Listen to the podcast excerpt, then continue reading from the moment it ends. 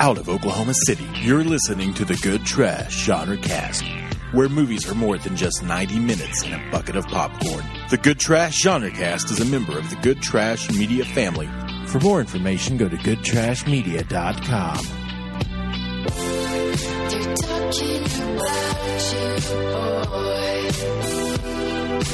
You're still the same. Everybody, and welcome again to the Good Trash Genre Cast, where a bunch of people gather around a table and we discuss the films that you will never discuss in a film studies course. We are back to our regularly scheduled programming with Warren Beatty's 1998 feature film, Bulworth. Bulworth. It's worth your bull. It's it's got bull, and it might be worth your time. W- We will find out. Yeah, perhaps. This this is me being good at uh, introducing things. yeah, I, I Do you know like this new character that I'm doing? Yeah, the, this very talented character. Yeah, I'm extremely talented. yeah, I can tell. Yeah. Uh, s- stay stay stay right here uh, with us. We'll we'll be back with more wor- worth bull Stuff. From from George Hamilton. All right, well, let's go ahead and identify ourselves so the dear listener knows who we're actually speaking to. Who are you, sir? Uh, my name is Dalton Stewart, and normally this is the part in the show where I introduce myself with a quote from the movie, and I have elected to not do that. I don't want to say um, many of Warren Beatty's quotes because, uh, well, we'll get to that. That they're somewhat inappropriate. Some of them I like, uh, but completely divorced from how he's saying it. yeah, yeah. Well, It's yeah. not, hey, you know what? It's not what you say; it's how you say it. It's it. how you say it sometimes. Well, my name is Dustin Sells, and Dalton, I don't think you can get AIDS from burning down your house, but I get your point. that was a very good line. that was a very good line. It made me happy. Yeah. Uh, it's very um, well. Okay, let's let's go ahead and tell you what's going to happen, uh, dear listeners. Warn you first, and Mm-hmm. then we'll talk about this movie because we are aching to speak about this movie. I'm surprised how much I'm aching to talk about this. It really is something else. But uh, at the Good Trash Genre Cast, it's not a review show; it's an analysis show, and that does mean we will be doing some spoilers. We will tell you how this film ends, and that is, uh, I would say, a significant spoiler. Um, but we won't do it yet. We will give you a brief reprieve. What we'll do is we'll have a uh, synopsis from the voice of the Dalton Theater. that me. That would be him. And then we will move from that to our quick thumbs up, thumbs down reviews, which will be spoiler free. Then we'll play our game, which may involve a mild spoiler or two from this film and other films in its orbit. So uh, that's that is what it is. But then once we get down to business, that's when all spoiler bets are off. So that is your warning uh, to you all, dear listener. I now go to you, Mr. Dalton Stewart. Let's hear that synopsis.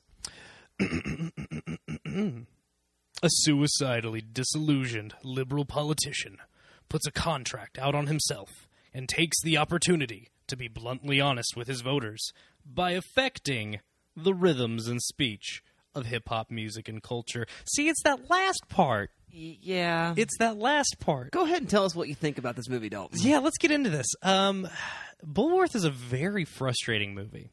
Here, here's the weird thing about Bulworth. If you haven't watched it, so that that really does a good job of letting you know what the movie's about. Some of these synopses are pretty shitty. This, this one's good. I mean, that's that is the setup of the movie. It covers it. Here's the problem: uh, Bulworth goes on one, goes off on one, and it's great. It, it's it's great. Uh, and then the best way for him to show how unconstrained by Washington conventions he is is to start uh, dressing like uh, an inner city youth. And I say youth, I mean like a child. Let, let's point that out. By the Yeah, way, he looks like a he looks like a child. He he's doing a he, he's he's doing a goddamn blackface is what he's doing. Uh, because then he starts rapping, and there's I'm get again I can tell. Here's the thing that's frustrating. Uh, so let's get into this. Warren Baby, baby, Warren Baby, oh Warren Baby wrote and directed this movie. Uh, he had a, a co-screenwriter on the film, right? Yes. Um, I can't remember the name of that co-screenwriter, but when you work for Warren Beatty, it's it's still Warren Beatty's movie. The dude's got uh, more money than God. He makes the movie he wants to make. And then he wrote a movie about him embracing black culture, um, with him being white. Um, okay, not in all right, not off to a great start. Not inherently a bad. Okay, all right. The- the old stuffy white guy embraces black culture. Okay, mm, we that could be a good movie. Well, hold on. I know you think it could be a good movie, but it was written and directed by a white guy. Okay, less convinced it could be a good movie now. Tell me more. Well, the lead is 60 um, and uh, makes out with Halle Berry. Okay, Halle, Halle Berry's in her fifties. I guess that's not. No, no, no, no, no, no. This movie came out in uh, 1998. Oh, so she was like 25. Baby Halle Berry. Yeah, yeah. She she was she was she was 30. She's playing 26. Okay, and, and how old's Warren Beatty again? Well, he's 60. No, how old is his character? Well, he's 60. Uh, and now you're starting to see why this movie's bad. Um, thank you uh, for listening to that very humorous sketch uh, comedy that I did. Um, it was real funny, wasn't it? Yeah. So that's why this movie's uh, bad. enthralled. I can't. I mean, I've told you everything I need to tell you, and you can tell at points in this movie that Warren Beatty like knows what he's doing. He he does know that it's bad for Bulworth to be doing this, and he he tries to point that out a couple of times. There, there's a really great line. Um, there, there's a like five or six um, black children. They're like between eight and twelve, probably. Yeah. I can't remember if we get specific ages on any of them. Um, but they, they're kind of hanging out with Bulworth. Um, and Bulworth raps at uh, one of his donor meetings. Uh, I think that was the one at the Black Church, actually. Um, and he, he raps extensively um, about um, why capitalism's bad. What? I know. I, I just convinced you this movie's good again, didn't I? I that's the thing. It just keeps fucking with you. um, because Warren Beatty literally made a movie about why single, single payer, payer health care is the only ethical way to do medicine in your country. Straight up. He makes a point of saying it like three times.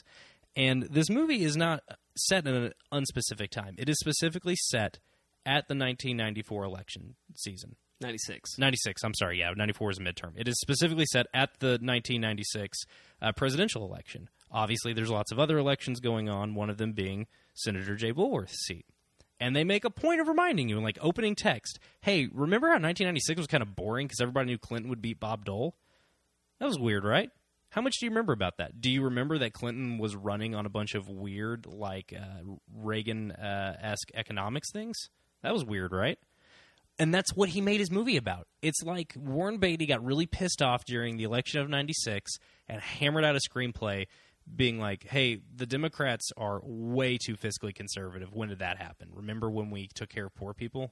Why did you cut off their welfare, Bill Clinton? And that's what Warren Beatty made a fucking movie about in 1998. Two years. People had stopped caring by this point.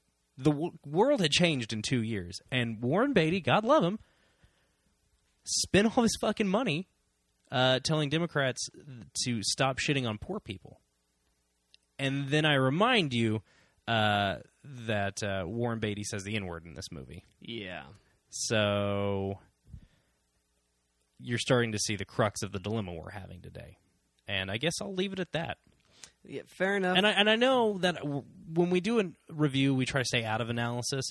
This is one of those movies where it's really hard to do that. Um, I, guess I'll say on a filmmaking standpoint, since I haven't talked about that at all, like whether the movie is made well. Uh, sorry to jump in there, Dustin. Uh, I'm going to say kudos to the soundtrack. Uh, a movie with a lot of hip hop, mostly by white guys, could have been terrible, and some of the early choices are kind of shitty. Uh, but in the middle, it's like, oh, there's some like really like hip hop that's held up in here. There's some Public Enemy, there's some NWA, um, there's Insane Membrane by Cypress Hill, which is a classic for different reasons, Yes. just because it's so catchy. Um, the music usage is good though. Uh, I like the end of the movie. I think the end's really interesting. Um, it makes it a much more interesting film. Um, the acting is all very good. Uh, Warren Beatty is is quite good in this movie. Um, even when he's rapping badly, I think that's a choice. I mean, I think he's making choices as an actor in this film, so he does well. It's competently shot. I mean, there's nothing flashy or special really um, as far as editing and pictures go. Um, and Halle Berry is, is a great actress. She's great in it. Don Cheadle's really good. Uh, the acting's all stellar, and that makes sense. Warren Beatty, you know, actor turned director. Acting's good. So yeah, film makes yay. I, I don't know what you want me to say. I, No, I- I'm, I want- I'm still thinking about the goddamn fact that he's got that beanie on. mm-hmm. okay, Dustin, what did you think of? Well, I mean, I, I would agree with you. I think in terms of filmmaking, it is uh, it, it's well done. It's well shot. Um, there's a moment when they're taking the limo into Compton, and it looks just like a uh, it looks it looks just like a Notorious B.I.G. video. That's I, fair. I, am trying. Okay. To, I'm trying to think of which particular Okay, uh, that's- video it was. I guess maybe my transfer that I watched was not good. Um, it was Ah. a standard def rental, and it just maybe it looked shitty. I, I was really unimpressed with the visuals of this film. Yeah, I, I think they make some good choices. I mean, Okay. I I think they really do. I, I think Warren Beatty is a very good director, and uh, so I like the movie very, very much. It definitely, um, you know. Topically, ideologically, is definitely a, a side piece to say Reds, another one of his. Oh, for films, sure, You know, yeah. and, and so his politics is worn upon his sleeve. Uh, the idea of setting it, you know, this sort of else worlds kind of thing, where you have this fake character Jay Bulworth, but alongside the likes of Bob Dole, Bill Clinton, Dick Gephardt, and uh, all of those sort of uh, late '90s, you know, major political figures. That's interesting to me. It feels very, Yeah, putting it in the real world, I think, is a really smart choice. but not quite the real world. Also, Yeah. it's, it's clearly fantasy because I mean, Yeah. this stuff would not have gone down. Also, you know, so it feels very West Wing in that way. Also, there's a little bit of West Wing reunion casting going on there. Mm-hmm. But I was I was gonna say, here's how it's not like the West Wing. The West Wing is set in a fictional United States. Different politicians, yeah, for di- the most different part, news people. yeah. It is very much like this is Earth Two, United States. Yeah, th- I mean, there are some places where they fudge it a little bit. Yeah. and uh, so this is where the fudges are a little bit bigger. But it, it was it was great to see Oliver Platt. You know, it was great to Yeah. see Josh Malina. So in terms of that kind of stuff, it made me really really happy uh, as a film in terms of its sort of West Wing critic, and it does feel almost Sorkin esque at times in some of the dialogue. And so those things all resonate with me uh, in, in, a real significant kind of way, you know. And I, I mean, this is the same. I think it's the same year as an American President, the Michael Douglas film written by Sorkin. Uh, it's the same year as Primary Colors. I Okay, don't think it's the same year as American President. Might have been the year before. Uh, I think American President was um, around the same time as A Few Good Men for Sorkin. Okay, yeah, may I think it was earlier. Yeah, but uh, nonetheless, I mean, the filmography, you know, sort of chronology aside. it- Sorkin did unrated punch ups on the uncredited punch ups on this, by the way. Oh, did he? Unsurprisingly, Really? Yeah, yeah. Well, that makes so much more sense because Yeah. Mm-hmm. I did feel his wit coming in in places, and so um, this sort of campaign drama, all that sort of stuff, really, really appeals to me. But I'm with you. I, I, I very, very much like parts of it, Mm-hmm. but I also very, very much don't. Uh, also, uh, Amiri Baraka. I'm just saying, Amiri Baraka. I miss him so much. You know, he's a great poet and uh, a radical, uh, you know, uh, leftist and a political thinker, revolutionary thinker. And uh, we we lost him just a year ago now, I think. And uh, for him playing the Rastafarian sort of prophet uh, throughout the the entirety of the of the film was just wonderful. And uh, we'll come to his last lines here a little bit more when we get to the end of all this, um, where you need to be a spirit, not a ghost. But you uh, really went for that, huh? y- yeah, oh yeah. Yeah, I didn't go for that. I, I, I went for Spirit, not a ghost. Don't get me wrong. I, Yeah. I like that. I didn't go for the character. Oh, the character. Well, no. I, well, I mean, if uh, just my love of Amiri, I think was coming. Well, out. that's yeah, okay. okay. Yeah, yeah. Because uh, what I, he actually did was very little. I really didn't like that. Yeah. he's a little too magic, if you know what I mean. Uh, yeah. Yeah, okay. Yeah, uh-huh. that's fair. Yeah. No, totally fair. Yeah, it's a little gross, right? Yeah. Yeah. No, I Yeah. agree with that entirely. But I'm glad I didn't know who that was, so now yeah, I know who that is. Famous poet. And, Yeah, that's really cool that- Brilliant scholar. and yeah. now I know a thing. So, uh, so there you go, dear listener. That's where we're coming from in terms of our general pros and cons uh, regarding this particular film. But we're having this conversation right now, not just so that we can talk to each other, although we love doing this. We're having this conversation so that we can talk to you, and we do that vag- via those magical means of social media. You almost said vaginally. I know. I don't know how that. Ha- That's so strange. No, that's not how we do it at all. No, no, we No. hardly ever. oh my god.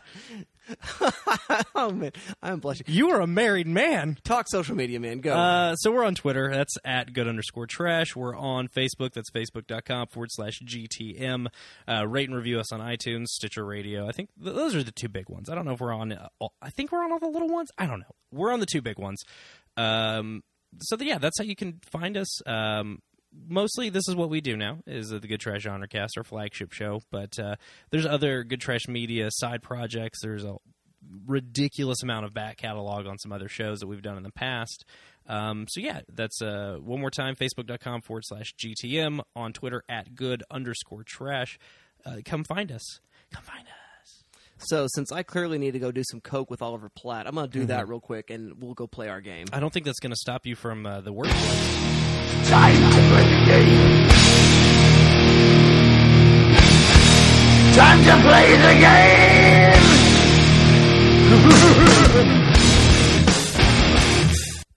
And we're back, and uh, we're going to be talking about our favorite actors we'd like to see play politicians. Oh, that's right. Favorite actors we would like to see as politicians. Brought to you by Bulworth. Bulworth. Warren Beatty, you know, I, I like your politics. Wouldn't mind you as a politician. I didn't really care for the way you did in this film. Fair It's a long game name. It is Um, really I'm, I'm going to go ahead and start off with Halle Berry. Yes. Um, she she is. I definitely think if you're playing a, a states person, you need to be an actor of a certain age, right? I don't. People under let's say 45 probably need not apply. Um, they're still young enough that they can play generals and shit.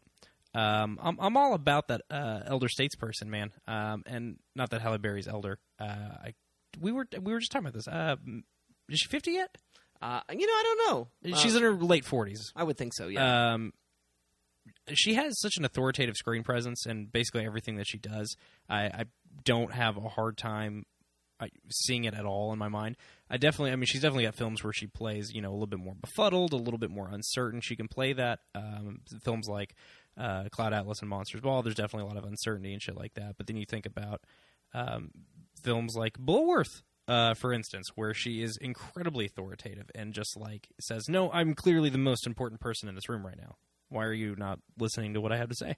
So that that's my first pick. What what you got for me? Give me give me one. Well, so what I want to see is sort of a mashup kind of character. Um, so somebody like Cory Booker, uh, kind of character. Mhm, okay. You know, uh, being played, you know, a young, up and coming representative or senator who is uh, making some way, perhaps with some history. Because I think about the world in which we live in right now. and You know, sort of the current political climate. Uh, your ability to body slam someone apparently is a key trait uh, as a politician. So I think wrestling skills. Yeah, would be uh, important. wrestling skills are important. So I'm thinking Dwayne, Dwayne the Rock Johnson, the Rock Johnson, Yeah. would be an excellent choice.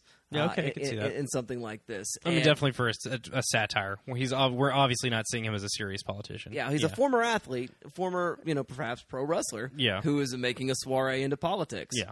and uh, I think that would be a very, very fun comedy. And uh, I think he can also he has he has he's sort of the mental acumen and the chops to really convey this idea that he can understand policy and an issue and uh, really, you know, you know, knock it Mm-hmm. See, that's what scares me um, with all this rock president talk uh, that keeps happening.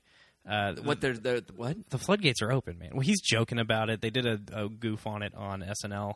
I, I did not know this. So, I yeah, he's- totally unaware. Yeah, well, serious? that's why I'm telling you this because I know you're like, oh no, don't actually do that, please, The Rock, don't do that. We like you, don't do that. I don't want to not like you. The Rock's a Republican. There's no way he's not. you think. Oh, 100 percent, my Ah, guy. okay. 100 percent. I love The Rock though. Uh, I, I just I, I'm I'm really for no famous people in politics. Honestly, um, th- this current administration has nothing to do with that. I've always felt that way. Um, I'm just not into it. I think it's kind of gross and gaudy. Um, I mean, don't get me wrong. There's certainly been uh, transitions that weren't that weren't terrible. Uh, Al Franken, um, obviously, you know, let's do. But that's not a celebrity. Uh, he was a writer. I mean, uh, you could hardly say Al Franken, you know, had the same name recognition as Arnold Schwarzenegger. Um, I was trying to think of somebody who wasn't a Democrat, so I didn't seem like totally. Yeah, Sonny Bono. Was it Sonny Bono a Republican? Uh, well, he I don't know what de- party. I think Bono was a Democrat. I was gonna say um, Clint Eastwood because he was a mayor of that town, but guess what? Democrat. Yeah, then he was. Well, I, I don't know what he is now, other than Clint Eastwood.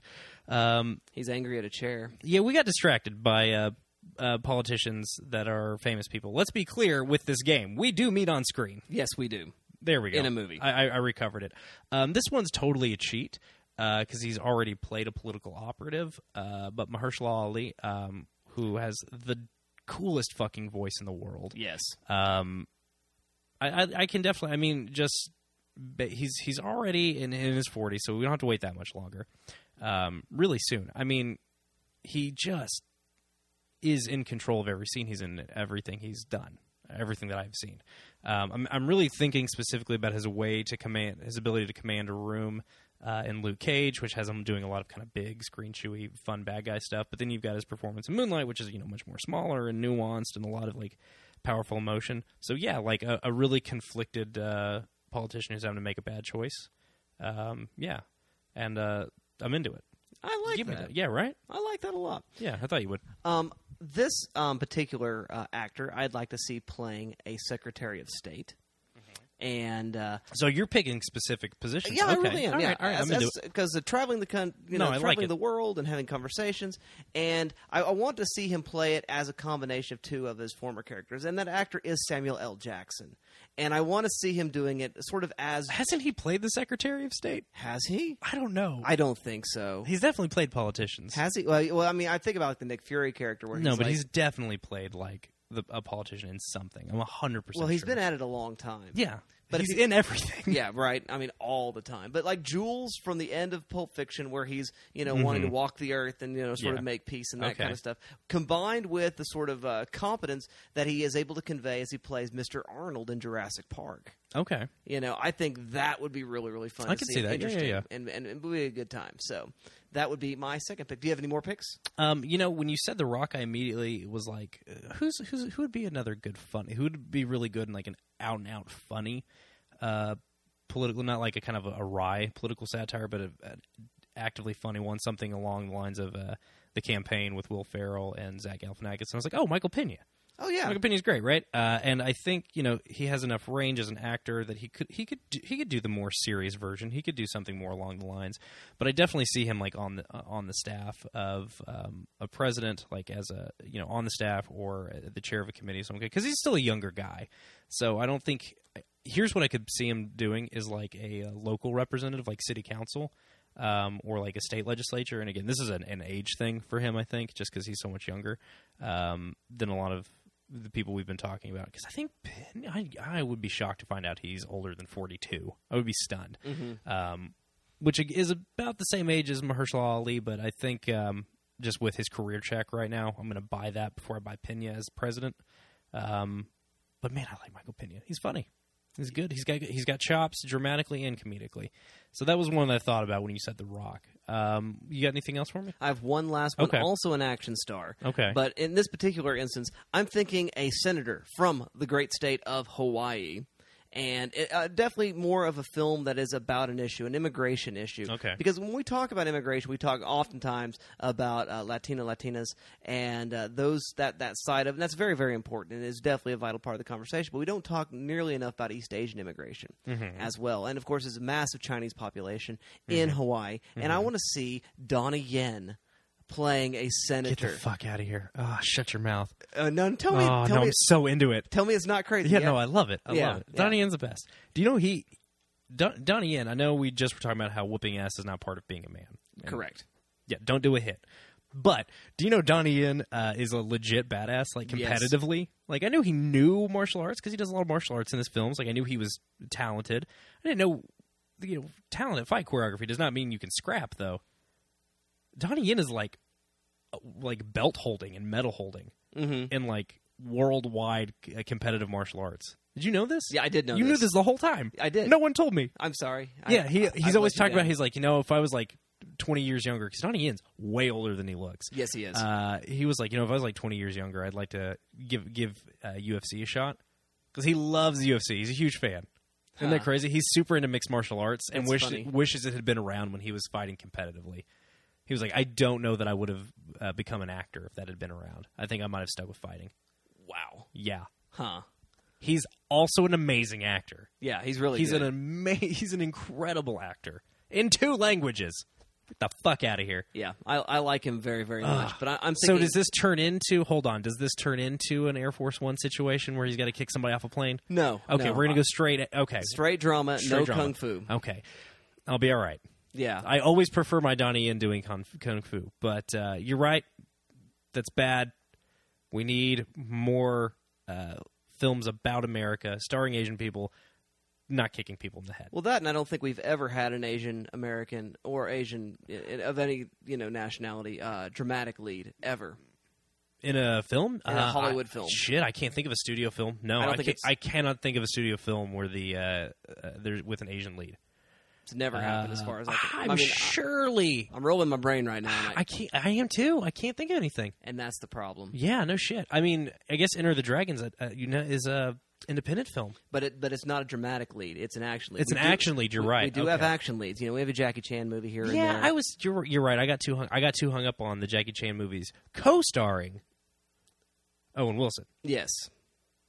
But yeah, as a dramatic slash romantic lead, Yeah. we've never done it. Fucking wow. I mean, yeah, you got your ensemble movies for sure, but man, yeah, we got to we got to fix that. That's, that's a problem, That's yeah. a real problem. We gotta get we gotta get shit together. Well, this was fun. This has become the uh, Good Trash White Guilt podcast.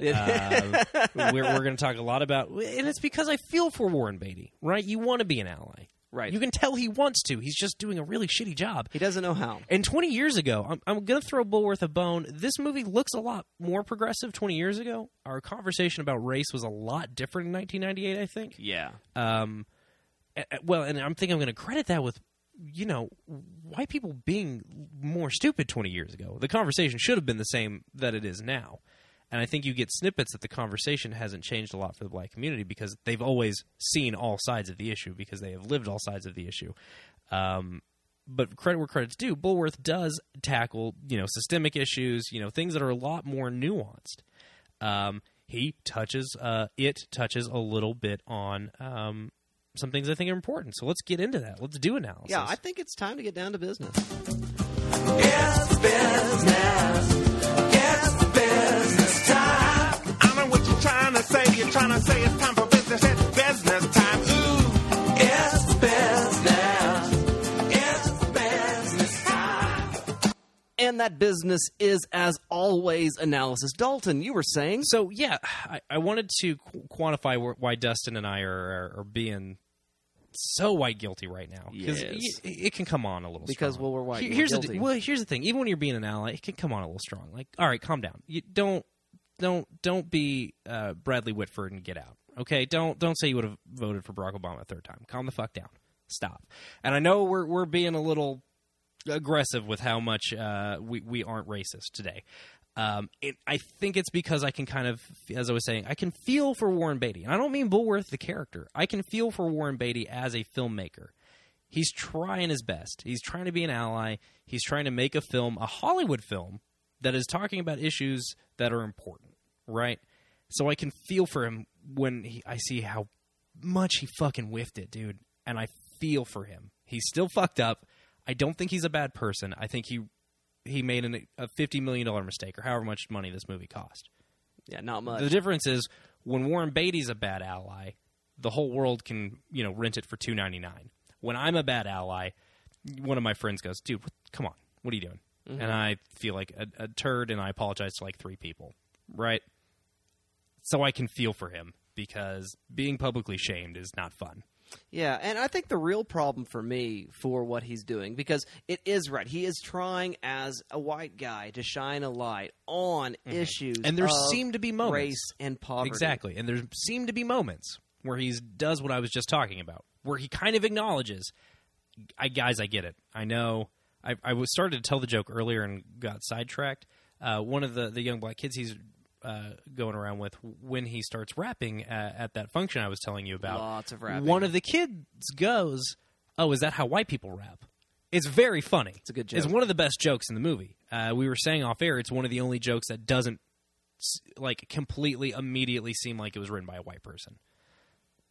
It's one of the few that kind of points out that what Warren Beatty is doing is ridiculous. What Bulworth the character is doing, while like putting out a good message, is absurd and almost a little obscene. Yeah, a, a little bit, a little bit, and so I, and I get that. a And- lot obscene, actually. Yeah. I'm going to go ahead and rectify that. Yeah, that's fair.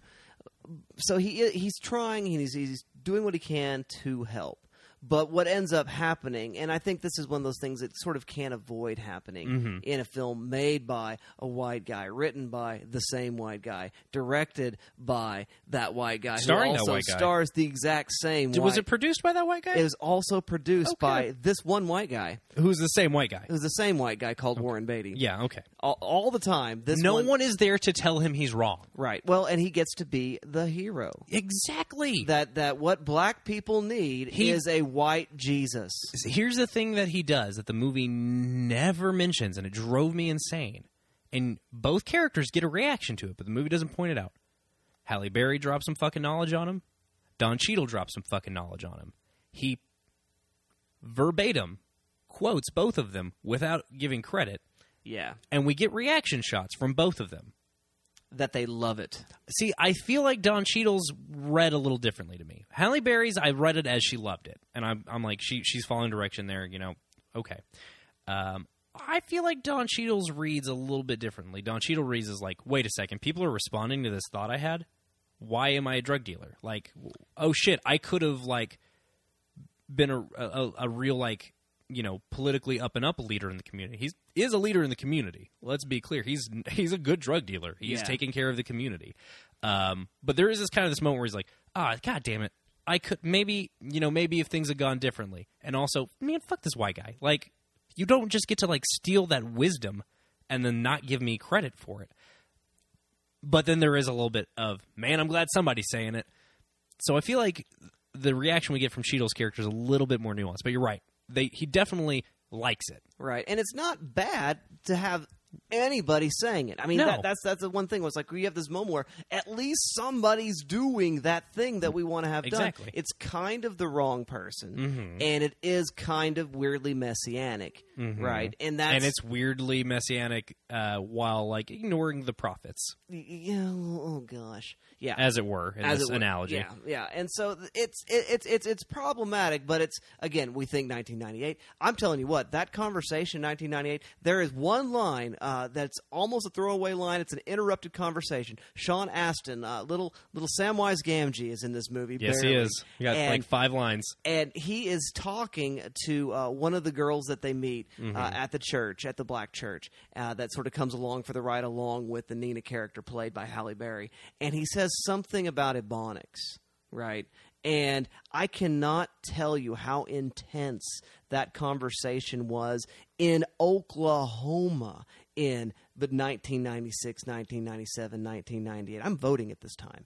you Yeah, know? you're, you're you're you're an adult. and and so I uh, have learned to tie my shoes at this point. yeah, uh, maybe I don't know. No, yeah, I, I tied my shoes. Oh, okay. I took you for slower. No, I'm I'm, I'm, a- I'm a real quick I'm a real quick study. Pop, I learned real good. Um, but no, yeah, I, I was not plugged into these conversations. And it was, I mean, it was really, really intense and fired up. And it, and what what he's trying to do is trying to acknowledge that culture. He's he, he wants to say that's fine, but the thing is, it's not his job. It's not by him.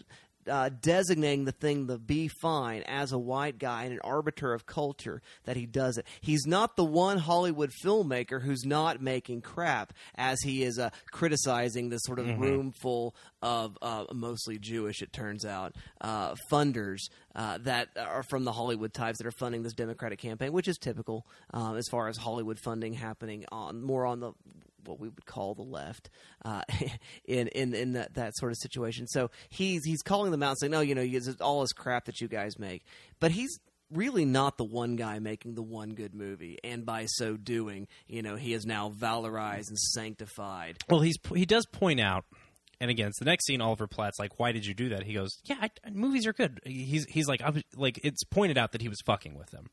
Right, he didn't Yeah. care if they were here. He was one hundred percent fucking with them, uh, which is why he invokes the fact that they are Jewish. Um, still kind of gross.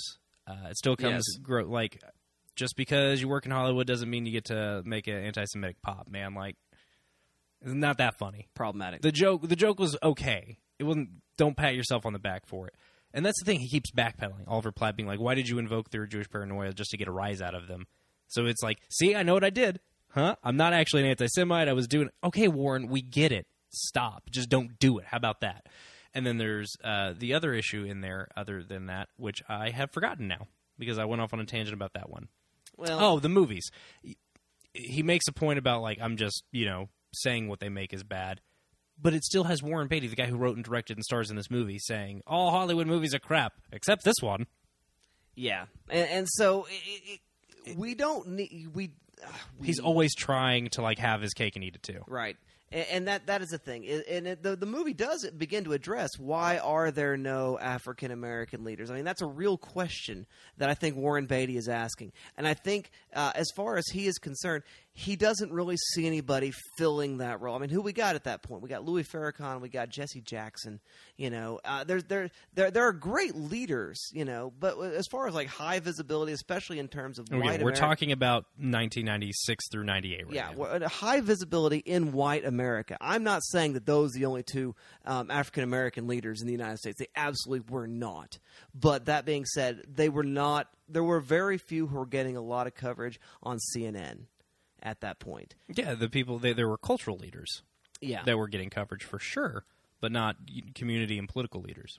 But for Warren Beatty to feel like it's up to him to take up the mantle and that somehow people will follow him as a result of it is a little self aggrandizing and ridiculous. Yeah, it's in it's completely absurd. Uh, it's just weird, and I think that's why Dustin and I have both felt the need throughout this uh, episode to be like, we know this is bad because we do want people to know we know this is bad, right? Uh, and uh, I I want to very kindly admonish Warren Beatty a little bit. Again, I don't want to get up in his ass too much. I don't. I don't want to be like Warren Beatty's a bad person. I, I don't want that to be the conversation. But I also want it to be clear that we know this is bad. It's kind of gross, but there's something there, and I think that's part of what we want to talk about too. And I think that's why we've made such a point of pointing out that we're a little troubled by this film, right? Yeah, absolutely. Uh, there's another thing that's going on in the film that I find to be very interesting, and it's a thing that I've been saying for a long time, and I don't think I'm the only one been saying it. And obviously, Warren Beatty, was saying this in the '90s um, that what we're dealing with when we're dealing with Democrats and Republicans is we're simply dealing with two different parties with the exact same sponsorships. And that um, they are um, all uh, beholden to the major movers in capitalism. In this case, uh, insurance companies Yeah. and uh, that there really isn't an option between the two. That the, the, the, the nearness of our parties in the United States is a little bit ridiculous. For sure the the nearness of the center wings of both parties. Um, I think the conversation about politics has changed a lot in 20 years. Obviously, um, I think Warren Beatty's point about that is a little bit better then than it is now. Um, there's definitely something there, but it's like. Okay, we're fighting a whole different battle right now, Warren Beatty. Like we're having a totally different conversation. Uh, we'll, we'll get to. We're trying to work on campaign finance reform because that's a real big one. But also, we're making sure nobody gets put in a camp right now. We're like we're trying to change hearts and minds about like loving your fellow person. Right. Well, we well we've definitely had this sort of fascist push that's happened. Yeah. You know. and again, I'm not I'm not specifically talking about the current administration uh, because Oh, that's I'm not. I'm talking about the people that put the current administration in power. I'm talking about a, a, a quasi fascist movement around young white men. Um, and, and uh, the alt right, uh, and older white men too, for sure, um, and older white women, um, for sure. Um, definitely, I'm throwing them under the the bus and admonishing them. The, this current administration is an oligarchy. It's not fascist. I mean, it's it's uh, corruption and stupidity. My point is, there was a fascist push culturally in the United States. There's been an authoritarian push culturally in the United States, which has changed the conversation to some extent. Um, because as it turns out, you're not picking the lesser of two evils anymore. There's a good guy and a bad guy. And the conversation about the choice between the lesser of two evils is how we got people justifying um, voting the way they did in this election. That that's the point that I want to make is that conversation. The you know South Park would visit this exact same thing not that much longer. I think it was around 2000 uh, during the 2000 election. Might have been 04. Uh, the the giant douche and the shit sandwich. Right. We get it. Okay, politicians are bad. We get it, Warren Beatty. But sometimes the conversation is more nuanced than that. Sometimes there is a clear bad guy. I, I- well, okay, I'm, I'm with you. I, I, You that- get what I'm saying? I do get what and I know saying. what you're saying too, and I want to get to what you're saying. Yeah. My point is, in the specifics of the conversation of race and inequality in the United States, there is a clear good guy. Now let's go to what you're talking about because that's where The what I just said is where this gets yeah, important. the problems of neoliberalism, which is Exactly. the economic policy that is entirely adopted by both the Democratic Party and uh, the Republican Party, which it's, does a, it's a blended economy. It, it's capitalism with some forms of state sanction. whatever that happens to look like. Yeah, yeah, some vaguely socialistic policies, vaguely uh, that are only around because of how bad corporations got in the 20s and 30s, and then a, a- form of free market. Mm-hmm. Right, It- Right. that, that's that's neoconservatism or le- neoliberalism. They're kind of the same thing. Yeah, they're they're, they're all they're almost entirely the Yeah. same thing. And, and what it, what ends up happening in, in, in policy and in practice, and this is what happens on the Democratic Party, is this move into neoliberalism, which does indeed decimate um, poor white communities and poor black communities. That that it becomes not an issue about race as much as it becomes an issue about economics. I- which Warren Beatty makes a point to talk about, and Absolutely. that's where things get good. I have never ever been so attracted to Halle Berry in my life as I was in this moment when she's asked directly the question why there are no black leaders and she talks about the loss of manufacturing jobs in black communities where things like the North American Free Trade Agreement NAFTA signed in 1997 if memory serves. I'm such a nerd. I watch it on C-SPAN. Yeah, you did. I did, and I watched Al Gore cast the, the tie-breaking vote. yeah, uh, you're doing, so you're doing a lot of cool stuff in college. yeah, I was. I was definitely. Oh, a, a, man, I was a catch. Yeah. yeah. Were you the guy that could uh, that had cigarettes behind the locker? I realize now you you would have been 17. So could people find you with a with a pack of smokes out by the gym? Uh, yeah, you're a real cool guy, weren't you? Yeah, it's real hip. Yeah, man. you're real cool. Yeah, everyone wanted to be. Yeah, around. everybody Yeah, loved you. Yeah, it was great. Yeah. Uh, but that, but but the result of those things Yes. is the benefit. The net benefit happens in the pockets of the large corporations, and what ends up happening to blue collar workers is the loss of jobs and of opportunities. And if you begin to look at what's happening in northern New- uh, northern excuse me Mexico at the same time, the benefit doesn't even happen for Mexican workers either. It's all about exploitation. It doesn't become about Hispanics or whites or blacks. It becomes about oligarchical exploitation in order to overturn profits. And those are the people who are making the contr- contributions to the campaigns, and those are the masters whom the political elite end up serving. And I think herein lies the problem. Um, because Warren Beatty is a rich guy. Yes. And while Warren Beatty um, clearly has um, very leftist leaning uh, feelings on, on you know a, a fair and just society, I think it's very easy for someone in that position to be like, well, but everyone's the same on the inside. You're right, they are, man. But when you're a little bit closer to the ground, it's harder to see that. You can't Yeah. be again the martyr who sees past it all with your fat fucking wad of cash that you self finance this movie with. It's hard for the people on the ground to to acknowledge that sometimes because that's the whole point of um, stopping the people who don't have uh, means. It- Don't let them see that. That's the whole point of preventing class consciousness. Uh, and how do we do that? You know, by making race important. The only problem is, yes, it's a social construct. You can't just decide to stop, though. You s- still have to undo it Right. right? And that's what Warren Beatty. I don't know that he always sees. Uh, I think he sees it a little bit. He's smart enough as a person writing this film, starring in this film. He's smart enough to see race is still important. It's still part of the equation. It always will be in this country because of its history. But what he doesn't see is that well, we can't just decide we're all the same. He has this line that, i i at its heart, is beautiful. Uh, is like, well, yeah, this is going to be a problem until we should all just fuck each other until we're all the same color. Right. Well, yeah, fuck yeah, dude. Which like that's a brilliant line. yeah, that's a great line. Like it sounds, it works in the movie, but I think Warren Beatty really wants that. And I'm like, yeah, okay, dude, that's great. Like that would fix a lot of problems. We gotta fix real problems first, though. We gotta get people in the same room together, let alone having consenting lovemaking. Well, and I, I think what this begins to help us understand um, is, is the trickle down of scholarship right now in terms of uh, radical leftist politics. Because in the late 90s, intersectionality is becoming part of the conversation, but it really isn't in the popular conversation. I don't know that Warren Beatty would be aware of that word at that time or if he's Yeah. even aware of that word right now. And I think that's part of the problem we're, we're getting at. We're talking about some woke ass shit in 1998. Mm-hmm. The conversation has changed a lot.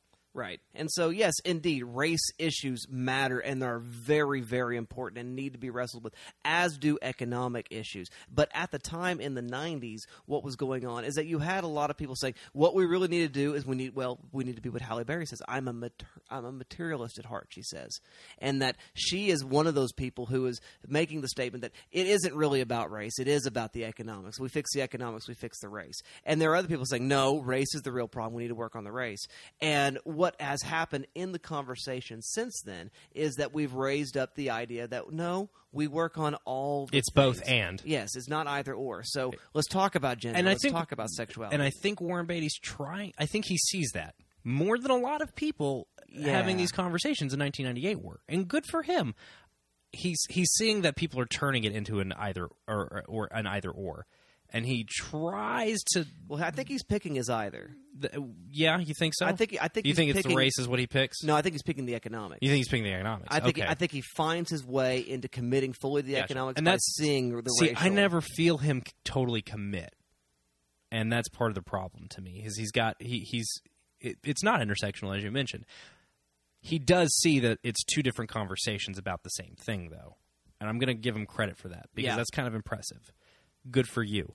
I I don't feel he ever commits to either. You feel that he does eventually uh, commit to the economics of it. I, I, I do, I, I- and there, and part of the reason why is that that seems to be the continual sort of uh, battle cry that he's having. That that he's he's not talking, even though there is this wonderful moment of near police brutality involving an ice cream cone. Yeah, this is a good moment. It's a good It's a moment. good moment in the and, film. and it, it, again very woke for '98. Yeah, man. I know, and Warren Beatty. the so- whole time I was watching, I was like, "This is wow." I was Yeah. like really shocked that uh, two white guys wrote the scene in 1998. Well, I mean, Rodney King had just happened. That's OJ fair. had just happened. yeah, so- man, we really forgot a lot of lessons, didn't we? Yeah. man, we really screwed the pooch with the early aughts. Ah, man so all that stuff's going on and so that's that's probably why that sort of thing gets written in but what he ends up taking from the conversation he has with don Cheadle's drug dealer character is the idea that you can't do this work in a job at burger king that it's fundamentally about the idea that there aren't jobs and opportunities in these communities Okay. and the historic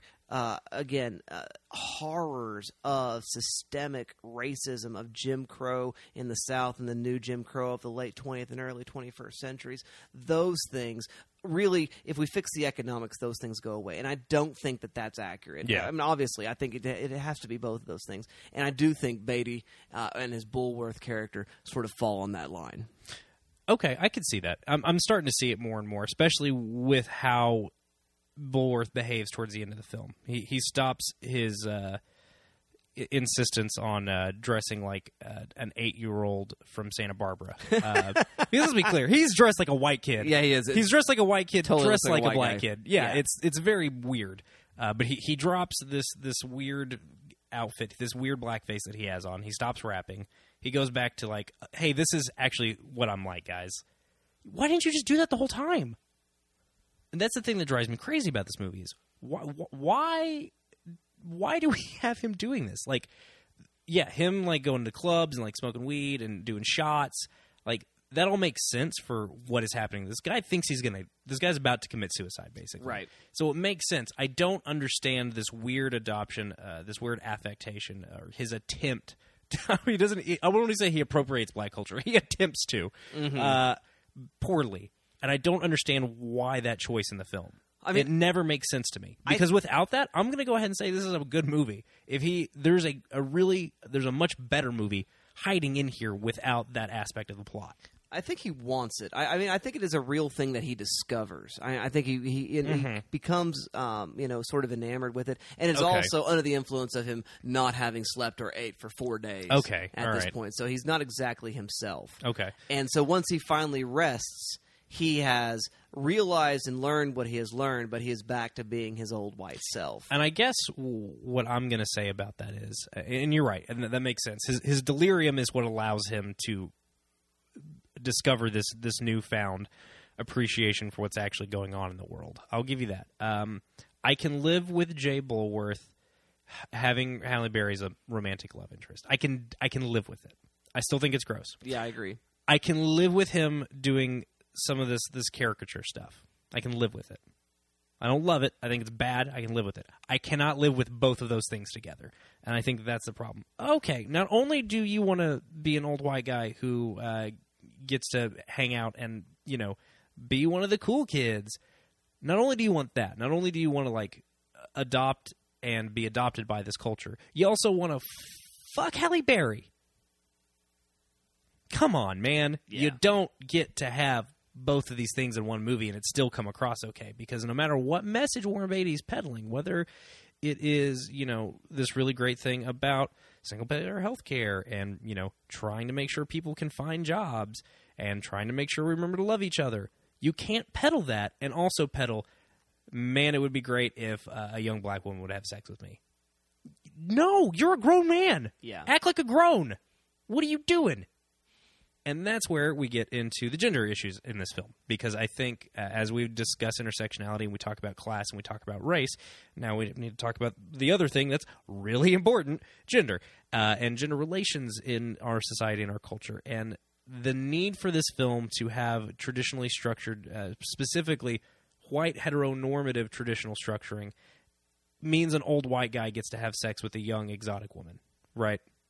Yeah. I mean, that's what happens when you don't unpack these things in our culture. Well, we do we always do. Well, who's who's the lead of this movie? Warren Beatty. Well, Warren Beatty's got to fall in love with somebody. Well, he's hanging out with black people in this movie. He should fall in love with a black person. Okay, so like uh, like Angela Bassett. She wasn't old enough then, but so like you know somebody about the same age as him. No, no, no, no, no, no, no. We're gonna find a really, really young hot black girl. With um, as Caucasian features as possible. Ooh, there it is again. We just keep finding problems. you see what I mean? Like, it's fine for Bulworth to have a black love interest in this movie. I think that's fine. It's not okay for her to be hella young, though. That's really not okay. And yes, I'm I'm not trying to say people of very different ages can't love each other. I'm saying there are already so many kind of messy things, kind of gross things about this movie that you can't keep adding more. It's Yeah. a it's it's like a, a reverse Jenga. The more you add, the more unstable this film gets. Yeah, I totally agree. I, I totally agree. And and so the politics are, are really, really troubled. Um, I also want to ask you a question, Dalton, because um, we were talking a little bit off mic about the end of this film. What en- Okay. what ends up happening? Uh, the, throughout the course of the film, that we did mention the synopsis, and we've been sort of the, we've mentioned the suicide plan. The suicide plan is that he has hired a hitman to Mm-hmm. assassinate himself. And he can't cancel the hit because the guy that uh, wrote up the hit uh, has had a heart attack. Yeah, and so it's difficult, and, and hilarity and hijinks and shenanigans ensue. Well, he finally calms down because he realized Halle Berry is Plan B, and now that they're in love, she's not going to murder him. Mm-hmm. Right. And he's like, "Oh, so I'm definitely not going to get murdered." Cool. Well, it turns out while he was saying all this uh, woke ass socialist shit, um, he really pissed off the health insurance company, so they put out a hit on him. and so Paul Sorvino himself, perhaps, Mm-hmm. or or his, you know, or his agents, you know, Mm-hmm. however that ends up happening. Paul Sorvino, being one of the big health insurance guys, ends up shooting him from, you know, uh, as he leaves the home of uh, Halle Berry's character Nina. And uh, you said something really interesting. You said it was a an execution, not a martyrdom. I, th- I tried to think about it through that lens. Uh, I was doing my best to, because I was trying to find some redemption for this movie. Um, now, I'm, I'm not going to speak to author intent here. I'm going to speak to my reading of the film, what makes me like it more, right? I'm going to read that the world has punished Jay Bulworth for his hubris and his arrogance and his assumption that he could be the mighty white savior. Um, that happened because he was careless in trying to effect change. He, he he had this great knowledge. He went to the mountain, found the great knowledge, and instead of taking it back to the people, he threw it at the people and laughed in their faces as they were shocked and confused by the knowledge he'd brought back from the mountain. Right? Yeah. And for his hubris, for his carelessness uh, in stealing fire from the gods, he is struck down because you can't get a gift that precious. You can't realize how fucked up the world is, and then not try to really affect change in the world. Because Jay Bulworth does not care about affecting change. He's he is doing this. He's on a bender. You know what I mean? He he is he is abusing sacred truth, uh, and and that's what I find really gross about it sometimes. And I think Warren Beatty thinks that's gross too, maybe. But the reading that I like better is that he is definitely dead and he has been punished for what he did. And I know you don't see it that way. You see it as him being martyred, right? I, I, I do. I, I think it's because he says what he says, you know, and uh, that you don't get to do that and live. And what he is doing by saying what he says is what happens a lot of times when people do get a little woke, that they do choose self immolation rather than engaging in the issue. Um, and so uh, Amiri Baraka's last words at the end of the film is that you need to be a spirit, not a ghost. uh, seems to be very, very you know appropriate to this. Is that what you can say? Is that okay? Yes, the world is broke and there are terrible things, and someone needs to speak truth to power, and you can do these sort of things that are going to get you in front lines, between you know between yourself and the police, or between yourself and government, and get yourself thrown in jail or executed or whatever sort of martyr's fantasy that you want to carry on. But what might be more useful is to be yourself as part of society, and you keep speaking and injecting that truth in regular order. Exactly. That you are the specter that is haunting European capitalism, which is exactly what uh, Bar- Bar- Barakara. Uh, Baraka, excuse me, is uh, quoting at the end of the film the opening paragraphs of Karl Marx's Communist Manifesto, and that yeah, Yeah, you- baby. you, got to haunt that stuff, and and see, and that's why I like to see it as a, for it. I like to see it as a punishment. It, it is a punishment Okay. for craving martyrdom. Now, again, I think it might kind of play out as martyrdom in some ways. I like it better if he's punished for it. Yeah. but I think you're right. I think what Warren Beatty probably thinks, uh, and I- I, I think the actual framing is ambiguous enough Mm-hmm. that you. I think either reading is valid. I think the text supports both readings. I think what Warren Beatty was probably going for was see what happens when somebody speaks the truth. yeah, yeah. They Tupac'd me. No, Warren Beatty, they didn't. You're still alive. God damn it! It's just a movie. Oh no. Uh, So well, good times. Okay, well that I think that'll wrap up our analysis for right now, dear listener. We'd love yeah, to we kind of we got a little uh, There's a lot. soapboxy. We're sorry. There's a lot here, listener. Yeah, there is. Um, so well, we're gonna we're gonna move on and transition to the next part of our show. So we now come to the part of our show where we must render a verdict, and that verdict is: Does this film belong on the shelf, or does it belong in the trash? And based upon that decision, what else, or instead, ought you to watch? What do you say, Dalton Stewart? Well, while I think this movie has some good messaging, uh, the the packaging is definitely not good, as we have covered uh, ad nauseum. I also don't think Warren Beatty's that important of a filmmaker, so you don't need it for historical reasons. Um, Shots fired. I didn't say he wasn't an important actor. I didn't say he wasn't an important figure in Hollywood. I said he made five movies. Fuck off out of here. I don't care if one of them's Reds and one of them's Heaven Can Wait. One of them's uh, uh, Rules Don't Apply. Nobody gives a shit about Rules Don't Apply. Or Dick Tracy. Or Dick Tracy. Thank you. I forgot. I knew there was a real bad one in there. See, that's my point. I know Heaven Can Wait's kind of like a silly romantic comedy, right? Mm-hmm. Yeah, it's vaguely spiritual, but still romantic comedy. Yes, Reds is a grand sweeping epic. Who cares? That's one movie. That's one movie. We don't need Bulworth for historical reasons. The only reason I could see keeping it around is to see what was woke and edgy in 1998. So trash. Um, there's just better movies. Um, you know what? Let's go. We we mentioned Mahershala Ali. Uh, let's so let's go ahead and say Moonlight real quick. Well, Uh, I, I think in terms of star studies, that's an interesting pick because I was thinking the same thing. Because Warren Beatty is the guy who muffed the announcement of Moonlight winning Best Picture. yes, it is. Isn't that interesting? Uh, yeah, yeah, and It's I, weird, right? I don't think we He want to make too much it. hay of that. No, because he wrote was in the envelope. yeah, he, didn't. He didn't muff it. Yeah, but it is kind of funny. Um, I didn't even make that connection though. The only reason I thought about it was because Rules Don't Apply came out that same year. ah, Um, that was the only reason I thought about it, but also because we talked about uh, Mahershala Ali earlier, and because I think Moonlight is a very uh, intersectional film. It deals with class. It deals with mental health. It deals with race. It deals with addiction. So mental health, we'll put that under the umbrella. It deals with sexuality. It deals with uh, gender. Uh, whew, there's so much going on. There's so much going on, which is why it's such a powerful, important, and beautiful film. Right? Mm-hmm. There you go. Uh, so that's a better option. Um, I'm going to go ahead and say the Matrix franchise, Sans Part 1. Hold on with me. Sans Part One. Sans Part One. So Dustin knows Go this. on. I have been on a rip the last two days, uh, reconsuming uh, the supplemental Matrix materials, uh, the Animatrix and Reloaded and Revolutions. I've always kind of stood up for the Animatrix. I've always kind of preached that it's super good. I am starting to come around big time on the sequels, and here is why. Because I think it does what Bulworth fails to do. The Matrix says enlightenment, whether it's cultural, spiritual, political, however you want to look at enlightenment, but figuring out that the world is broken and we should be doing something about it, that is an important thing. And the Matrix says you go to the mountain, you bring back the knowledge. Two and three remind you, yeah, there's a lot of steps between going to the mountain and getting back to the people, and then the people accepting the message. Holy shit. Yeah, man, it's working on a lot of levels. It it makes the argument that no, dum dum, you don't just get to be enlightened. Like it's always complex. The world's always messy. You don't ever get to figure it out. You dum dum. You will always be trying to be better. You will always strive to know more, strive to be more empathetic, to care more about the people around you. You will always be doing that work. You don't just go beat up Agent Smith and it's done and everybody wins because there's one bad guy. No, the world is complicated. There are many sides to every single conversation.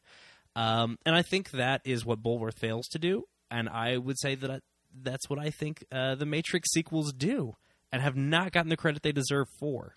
Welcome, comrade. So yeah, I know you've been a defender of the sequels for a while. uh, I'm here to say if you love the Matrix, but you say that the sequels are bad, you're wrong. Now, if you just kind of like the Matrix, you're like, yeah, it's a good action movie. Here- Here's why it's important historically. It holds up. I don't love it, but it definitely holds up and it's good. Okay, yeah, the sequels are not for you. But if you are, I love the Matrix. It's one of the best movies ever made. It's so great. Oh, the sequels are trash. You're wrong. You don't like the Matrix for the right reasons. You just like it for the punching. That's my new theory. I'm I'm with you. Yeah. So that's what you should watch instead of Bulworth because that's what I did immediately after Bulworth. and I really I'm not I'm not just saying this because I want to talk about the Matrix right now. I really did connect those dots while watching the film.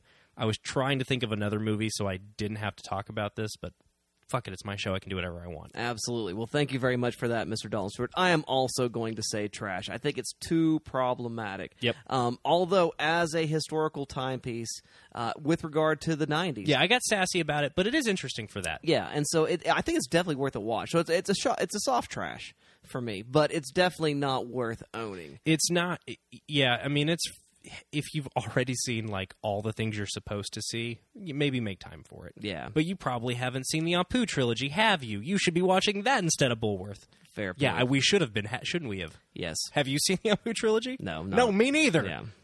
The fuck are we doing watching Bulworth? I don't know. Oh, that's right. These are the parameters of the show that we made. Yeah. Gross. So, what would you- what should I watch instead of Bulworth? I Dustin? think uh, a, a Warren Beatty film. I think you should watch Reds. okay, is is it good? It's good. I like okay. it. I you know, Uh, Nicholson's in it. I've heard Nicholson's very good in it. It's long and Yeah, it it's like feel, over three hours, right? feel- and it feels it. You know, it, Mm-hmm. it's definitely um, uh, luxurious in its pacing, Mm-hmm. glacial at times. So you know, there's that going on with it. And then um, to get the energy really revved up, you watch Battleship Potemkin in October, both by Sergei Eisenstein. And uh, yeah, that's right. I'm recommending silent Soviet montage films, but um, yeah, you need that. Yeah. If you if you if you like Bulworth at all, that's what you need, and then you need to read a lot. Email me, I'll get you a list. Um, so that's what you should be doing. Um, we're done. We are done. We got a little saucy today. We uh, did. both of us. Hey, you know it's a little less political. Um, vampires. Vampires are far le- well. Sometimes Uh, they're sexy. they are And sexy. sex Yes, is political. sex. Um, it should be.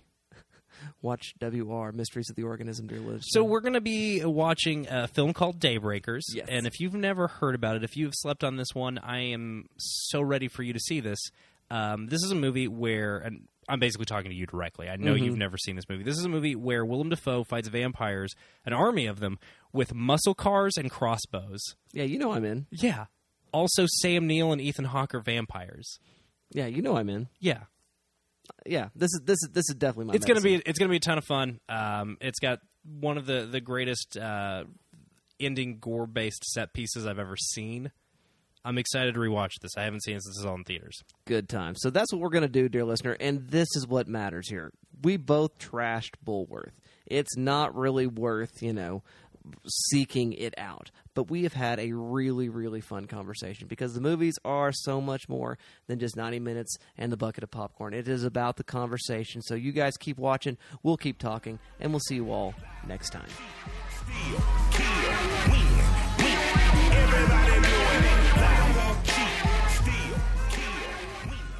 Thank you for listening to the Good Trash Genre Cast. The Good Trash Genre Cast is a product of Good Trash Media. For more information, go to goodtrashmedia.com. Our intro music this week, as always, is Night Call by Kavinsky and Lovefoxxx. And our outro music this week is Lie, Cheat, Steal by Run the Jewels.